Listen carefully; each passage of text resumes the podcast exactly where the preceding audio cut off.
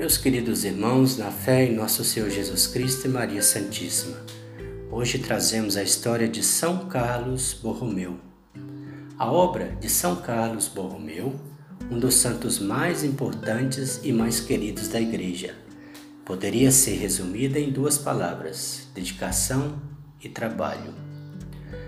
Mas, para fazer justiça, como ele sempre pregou, temos que acrescentar mais uma, sem dúvida mais importante: humildade. Oriundo da nobreza, Carlos Borromeu utilizou a inteligência notável, a cultura e o acesso às altas elites de Roma para posicionar-se na frente, ao lado e até abaixo dos pobres, doentes e principalmente das crianças. Nasceu no castelo da família em Arona, próximo de Milão, em 2 de outubro de 1538. O pai era o conde Gilberto Borromeu e a mãe era Margarida de Médicis, da mesma casa da nobreza de grande influência na sociedade e na igreja. Carlos era o segundo filho do casal. Aos 12 anos, a família o entregou para servir a Deus, como era hábito na época com vocação religiosa acentuada, penitente, piedoso e caridoso com os mais pobres. Levou a sério os estudos, diplomando-se em direito canônico aos 21 anos de idade.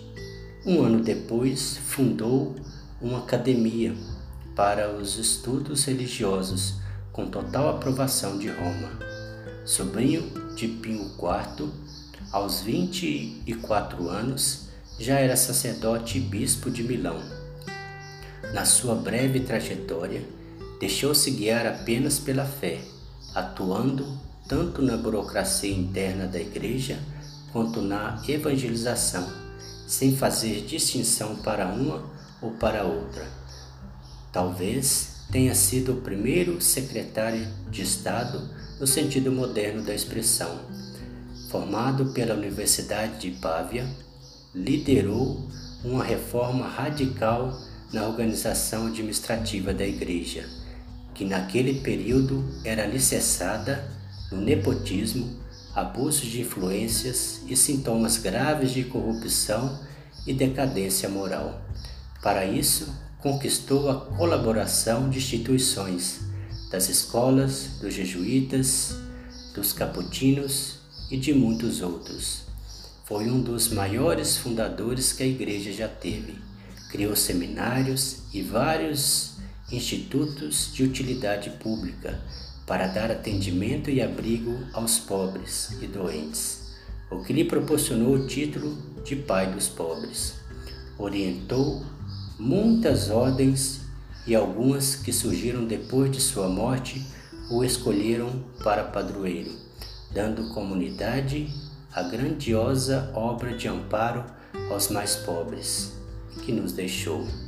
Contudo, isso foi muito difícil, porque encontrou muita resistência de ordens conservadoras.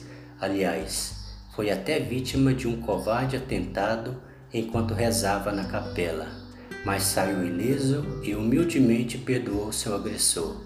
Chegou 1576 e com ele a peste. Milão foi duramente assolada e mais de cem padres pagaram com a sua própria vida as lágrimas que enxugaram de casa em casa. Um dos mais ativos era Carlos Borromeu. Visitava os contaminados, levando-lhe o sacramento e consolo sem limites nem preocupações e nem precauções um trabalho incansável que lhe consumiu as energias.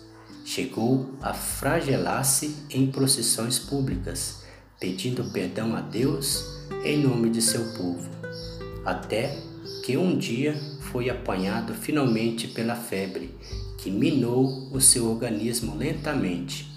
Morreu anos depois, dizendo ser feliz por ter seguido os ensinamentos de Cristo e poder encontrar-se com ele de coração puro.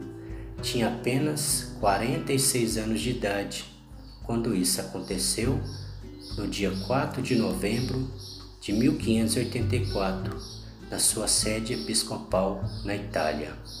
O Papa Paulo V canonizou-o em 1610 e designou a festa em homenagem à memória de São Carlos Borromeu para o dia de sua morte. São Carlos Borromeu, rogai por nós. Informações contidas no site Dom Total. Deus abençoe vocês.